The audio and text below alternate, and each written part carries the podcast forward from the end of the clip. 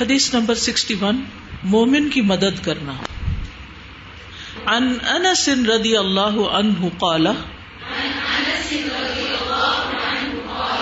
قال رسول اللہ صلی اللہ علیہ وسلم، انصر اخاک،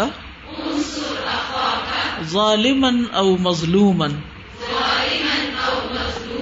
کتاب المظالم۔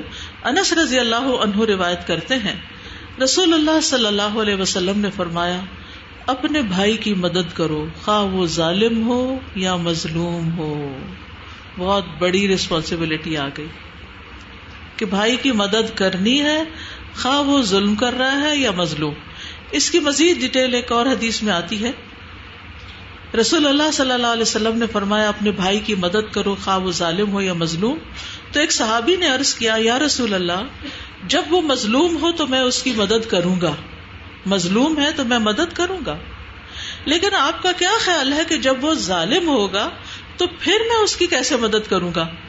آپ نے فرمایا، اس وقت تم اسے ظلم سے روکنا، کیونکہ یہی اس کی مدد ہے۔ اس وقت ظلم سے روکنا۔ بازو کا کیا ہوتا ہے کہ اگر کسی کے ساتھ چھوٹی سی بھی کوئی چیز ناگوار ہو تو وہ ضرورت سے زیادہ بولنا شروع کر دیتا ہے۔ یہ کیا بات ہوئی؟ ایسا کیوں ہوا؟ ویسا کیوں ہوا؟ یہ فلاں ایسا ہے، اس کی ذمہ داری ہے، یہ خرابی کرتا ہے، وہ کام نہیں کرتا۔ یعنی مثلاً آپ نے دیکھا ہوگا کہ بعض اوقات جن لوگوں کو اللہ تعالیٰ اتارٹی دے دیتا ہے اور ان کے پاس حکمت نہیں ہوتی، تو وہ ناروا لوگوں پہ ظلم کرنا شروع کر دیتے ہیں۔ ڈانٹ ڈپٹ سے اور یعنی ایکسٹرا باتیں سنا کے یا دوسرے کا حق مار کے اب سارے لوگ ایسے لوگوں سے ڈرتے ہیں۔ ان کو کوئی کچھ منع بھی نہیں کرتا کہ ان کو چھوڑو۔ ان کے پاس گئے تو یہ تو بڑی مشکل ہو جائے گی۔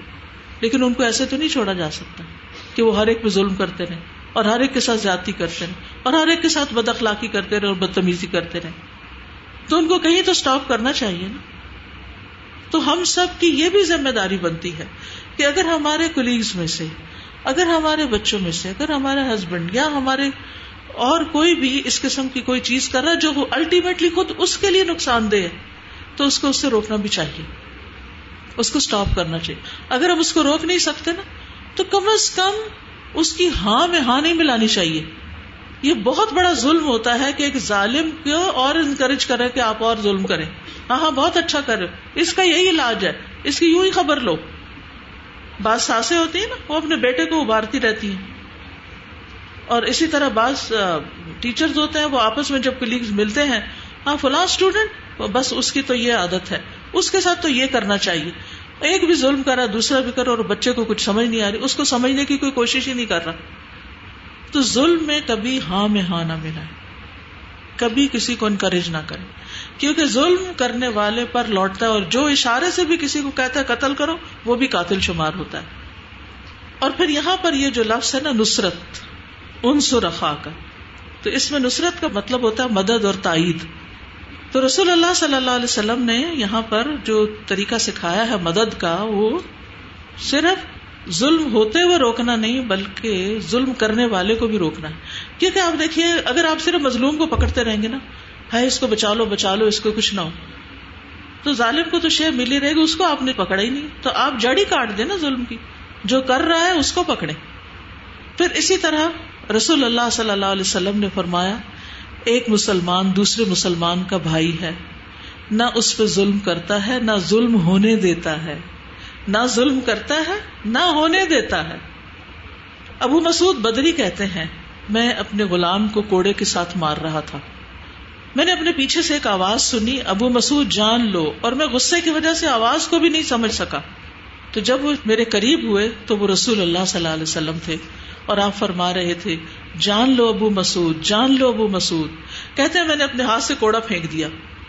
تو آپ نے فرمایا، جان لو ابو مسعود، بے شک تمہارے اس غلام پر قدرت سے زیادہ اللہ تم پر قدرت رکھتا ہے۔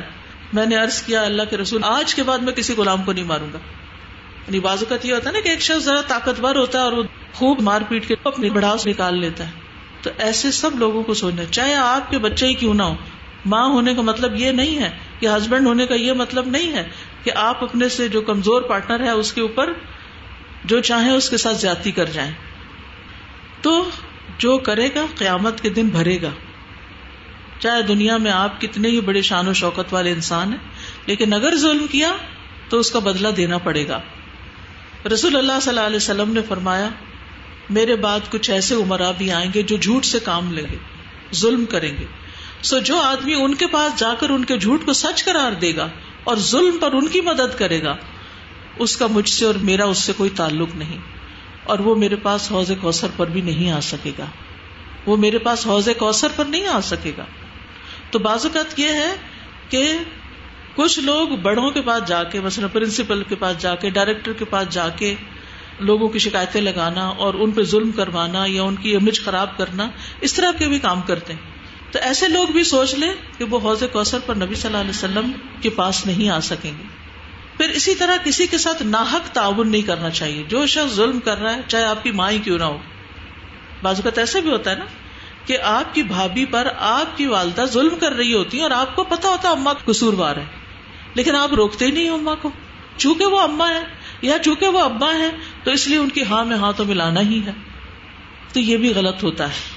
چونکہ میرا بھائی ہے نا، تو اس لیے میں نے تو بھائی کی سائڈ لینی ہے۔ چاہے وہ بھابھی پر کتنی ظلم ڈھا رہا ہو۔ تو یہ ظالم کی مدد کرنا، ظالم کو شے دینا، ظالم سے تعاون کرنا بذات خود ظلم ہے۔ اس سے بھی بچنا چاہیے۔ قرآن مجید میں آتا ہے تعاون البر و تقوا ولا تعاون السم ولادوان گنا اور ذاتی کے کاموں پر ایک دوسرے کی مدد نہیں کرنی۔ نبی صلی اللہ علیہ وسلم نے فرمایا، جو شخص کسی ناحک مقدمے میں کسی کی مدد کرے، جھوٹی گواہی دے، وہ تب تک اللہ کی ناراضگی میں رہتا ہے جب تک اسے چھوڑ نہ دے۔ اسی طرح، جہاں آپ کی اتارٹی ہے، جہاں آپ کی قدرت ہے اور نہیں بھی، تو جہاں آپ کسی چیز کو بدل سکتے کسی نا انصافی کے یا ظلم کے کلچر کو بدل سکتے اور پھر آپ اصلاح نہ کریں۔ تو حدیث میں آتا ہے، جریر رضی اللہ عنہ کہتے ہیں میں نے رسول اللہ صلی اللہ علیہ وسلم کو فرماتے ہوئے سنا، جو کوئی ایسی قوم میں ہو کہ جن میں اللہ کی نافرمانیاں کی جا رہی ہوں، اور وہ لوگ اس کو بدلنے پر قدرت رکھتے ہوں۔ اس کے باوجود وہ اصلاح نہ کریں، تو اللہ ان سب کو ان کے مرنے سے پہلے عذاب دے گا۔ تو اس لیے جہاں کہیں کوئی ایسی چیز دیکھے دیکھیں، چھوٹی چھوٹی چیزیں ہر روز پیش آتی ہیں زندگی میں۔ گھر میں بھی، گھر سے باہر بھی۔ کبھی ایسا ہوتا کہ آپ نے کپڑے سلنے کو دیے، ڈیلے ہو گئے۔ تو آپ درزی کے ساتھ کیا کرتے ہیں؟ آپ نے اسکول میں مثلاً فوٹو کاپی کرنے کو دی ڈیلے ہو گئی۔ آپ کا ریئیکشن کیا ہوتا ہے؟ بعض اوقات کہیں آپ نے کسی چیز کی رپورٹ کی کہ یہ چیز ٹھیک ہونی چاہیے۔ پنکھا نہیں چل رہا۔ اگلے دن پھر آئے، پنکھا پھر نہیں چل رہا۔ ریئیکشن کیا ہوتا ہے؟ صرف ارریلیونٹ پیپل کے سامنے چیخنا، چلانا، بولنا اصلاح نہیں ہوتی۔ اصلاح یہ کہ again second reminder third reminder fourth reminder reminder دیے جائیں۔ جا کے پوچھا جائے۔ ارریلیونٹ لوگوں سے بات نہ کی جائے۔ ہمارا کیا ہوتا ہے؟ غلطی کہاں ہوتی ہے؟ تبصرے کہیں اور ہو رہے ہوتے ہیں۔ نتیجے میں کچھ اصلاح نہیں ہوتی اور ظلم ہوتا چلا جاتا ہے۔ اسی طرح مظلوم کی مدد کرنے کا بھی ثواب ہے۔ رسول اللہ صلی اللہ علیہ وسلم نے فرمایا، جس نے اپنی بھائی کی عدم موجودگی میں اس کی مدد کی، اللہ دنیا اور آخرت میں اس کی مدد فرمائے گا۔ اور اگر کوئی کسی مظلوم کی مدد نہ کرے تو اس کی کیا پکڑ ہوگی؟ ایک روایت میں آتا ہے، نبی صلی اللہ علیہ وسلم نے فرمایا، اللہ کے ایک بندے کے بارے میں حکم دیا گیا کہ اسے قبر میں سو کوڑے لگائے جائیں۔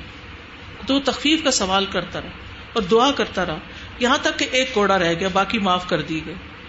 جب ایک کوڑا اس بندے کو پڑا تو قبر آگ سے بھر گئی۔ جب اس کا ذرا اثر ختم ہوا تو اس نے پوچھا فرشتوں سے، مجھے کیوں مارا گیا ہے؟ انہوں نے کہا کہ تم نے ایک نماز وضو کے بغیر پڑھی تھی اور تم مظلوم کے پاس سے گزرے تھے، اس کی مدد نہیں کی تھی۔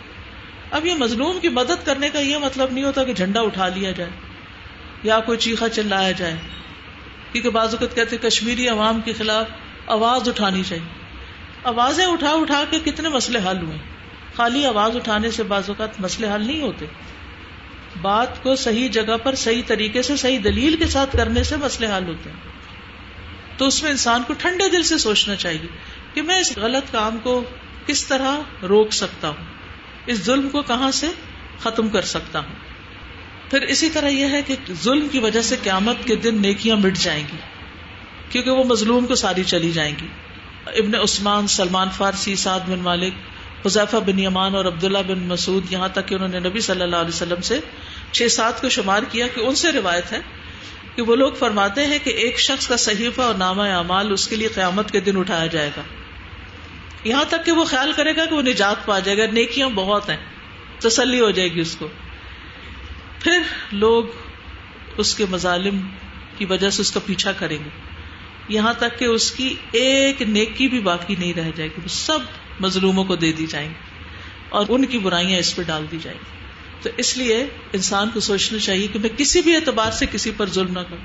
مثلاً آپ دیکھیے، ظلم جو ہوتا ہے وہ صرف مارنا پیٹنا ہی نہیں ہوتا، یا ظلم کسی کا حق چھیننا یا چوری کرنا ہی نہیں۔ ظلم کسی کو ایموشنلی ٹارچر کرنا بھی ہے۔ کسی کو اس طرح تنگ کرنا، ذلیل کرنا کہ وہ بےچارا فریاد بھی نہ کر سکے، اس کے پاس کوئی دلیل بھی نہ ہو یہ کہنے کی کہ میرے پاس کیا ظلم ہوا۔ ظلم یہ بھی ہوتا ہے کہ اپنی ڈیوٹی کو صحیح طرح پورا نہ کرنا، اپنے فرائض ادا نہ کرنا۔ جو ہمیں پڑھانا چاہیے وہ پورا نہ پڑھانا۔ جس طرح کہا گیا دینے کے لیے، اس طرح نہ دینا۔ ظلم اصل میں ہے کیا؟ ظلم کہتے کسی کا حق مارنا۔ تو جو دوسرے لوگوں کے حق ہے ہم پر، اگر ہم ان کو ادا نہیں کرتے، چاہے والدین کا حق ہے، چاہے اولاد کا ہے، چاہے شوہر کا ہے، چاہے بیوی کا ہے، چاہے اسٹوڈینٹس کا ہے، چاہے ہمسایوں کا ہے، تو جس کا بھی حق ہم نہیں دیتے، وہ حق سے محروم کرنا ہی ظلم ہو جاتا ہے۔ تو اللہ تعالیٰ ہمیں اس سے محفوظ رکھے۔ السلام علیکم و رحمۃ اللہ۔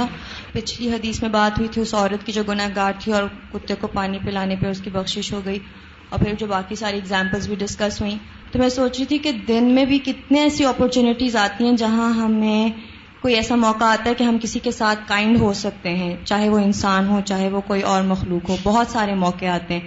اور چند لمحوں کے لیے ہمارے دل میں وہ ایک کائنڈ جو کارنر ہوتا ہے، وہ ایکٹیویٹ بھی ہوتا ہے۔ پھر ہمیں یاد ہے کہ او ہمیں اور کام ہے، وہ ابھی تو میں بہت آکوپائڈ ہوں، اور ہم اس کو جو ہے وہ مس کر دیتے ہیں۔ میں یہ سوچی تھی اپنے لیے کہ ہم لوگ اسی طرح انکانشیسلی کتنے گناہ بھی کر دیتے ہیں۔ تو اگر ہم اس نیت سے کہ اللہ تعالیٰ میرے اس نیکی یا اس چھوٹے سے ایکٹ سے کیا پتا اللہ کو اتنا پسند آ جائے کہ کوئی میرا گناہ اس کی وجہ سے ختم ہو جائے۔ تو اگر ہم لوگ کسی معاملے میں سست بھی ہو رہے ہوں کہ جہاں ہمیں کوئی رحم کرنے کی اپرچونیٹی مل بھی رہی ہے، تو ہم یہ سوچ کے اس کو کر لیں کہ کیا پتا اس سے ہمارے جو غلطیاں ہم کرتے ہیں جی۔ ان کا کفارہ لیکن آپ دیکھیے کہ ہمارا حال کیا ہم بچوں کی تربیت کیسے کرتے ہیں؟ جب بچوں کو صبح لنچ پیک کر کے دے رہے ہوتے تو مائیں ساتھ ساتھ کیا کہتی ہیں؟ شیئر نہیں کرنا۔ شیئر نہیں کرنا کسی کو نہیں دینا کھانا اس کو خود کھانا۔ حالانکہ ہونا کیا چاہیے کہ ماں ایکسٹرا ڈالے۔ دیکھو بیٹا میں نے ایکسٹرا ڈالا تم شیئر کر لینا۔ یہ کائنڈنیس ہے۔ پینسل ایک کی بجائے دو دینا۔ بچے اگر کسی اور کی ٹوٹ گیا تو تم اس کو دے دینا۔ تو اس سے بچے بچپن سے ہی پھر مہربانیاں کرنا سیکھتے لیکن ہمارے یہاں جو خود غرضی کا ایک ماحول ہے نا کہ سارے فائدے مجھے پہنچے اور مجھے پرواہ نہیں کس پہ کیا گزرتی۔ الحمد للہ اس دفعہ ایڈمیشنز زیادہ ہوئے ہیں ہر کلاس میں بچوں کا نمبر بھی انکریز ہوا ہے، تو pressure is already on the teachers تو ایڈمیشن ڈپارٹمنٹ کین ٹیل کہ کتنا پریشر ہے اور پیرنٹس کتنے روتے ہوئے جاتے ہیں کہ ایڈمیشن نہیں ہوا۔ لیکن الحمد للہ now we have a bigger campus اور بڑی کلاسز ہیں تو ہم نے ضرور ایسے پیرنٹس کو اکاموڈیٹ کیا ہے۔ And every child every parent has a beautiful story for coming to A I S تو instead of taking these children as burden and complaining and whining کہ اتنے بچے ہو گئے، اتنے زیادہ میں نہیں کر سکتی یعنی I think it's an opportunity جس میں ہم اگر ایک بچے ہماری طرف سے کوئی بھی نیکی اس کو یعنی ہم اس کو اس پہ ابھار سکیں گے، وہ نیکی کر لے یا کچھ بھی اس کو سکھا سکیں تو ہمارے لیے سب کا جاریہ بن سکتا ہے۔ ہو سکتا ہے وہی ایکسٹرا بچہ جو ہے، جو برڈن ہے، وہ آپ کے لیے سب سے بڑا صدقہ جاریہ بنے۔ میں جب پی ایچ ڈی کر رہی تھی تو مجھے پتا چلا میں پریگنٹ ہوں۔ تو جتنے میرے کلیگ اور لوگ تھے، وہ سب کہنے لگے کہ یہ فتوا ہے، فلاں فتوا ہے، آپ اس کو ایلیمنیٹ کروا دیں۔ لیکن میرے دل کو اللہ نے تھاما ہوا تھا کہ جس رب نے مجھ پہ یہ بوجھ ڈالا ہے، وہ ضرور مجھے اس کو اٹھانے کی بھی توفیق دے گا۔ دل بڑا کیا، اللہ سے دعا کی۔ مشکل تو ہوئی تھوڑی، لیکن کام بھی وقت پر ہوا اور اللہ نے تیمیہ جیسی بیٹی بھی دی۔ اور الحمد للہ الحمد للہ اب خوشی ہوتی ہے کہ وہ اس مشن کو آگے لے کے چل رہی ہے۔ اور میں کبھی کبھی کانپ جاتی ہوں کہ اگر میں کسی کی بھی بات میں آ جاتی تو میں اپنا کتنا بڑا نقصان کر بیٹھتی۔ تو اسی طرح بعض اوقات بعض بچے بچپن میں اتنے تنگ کرنے والے ہوتے ہیں، سب زیادہ نوٹی ہوتے ہیں، کچھ کام نہیں کر کے دیتے، لیکن بہت کچھ سیکھ بھی رہے ہوتے ہیں۔ اور بڑے ہو کے پتہ نہیں آپ کا نام کہاں روشن کرے اور کس جگہ آپ کو کام آ جائے۔ سبحان اللہ و بحمد کا اشد اللہ اللہ اللہ انتا استغفرك کا و اطوب السلام علیکم و رحمۃ اللہ وبرکاتہ.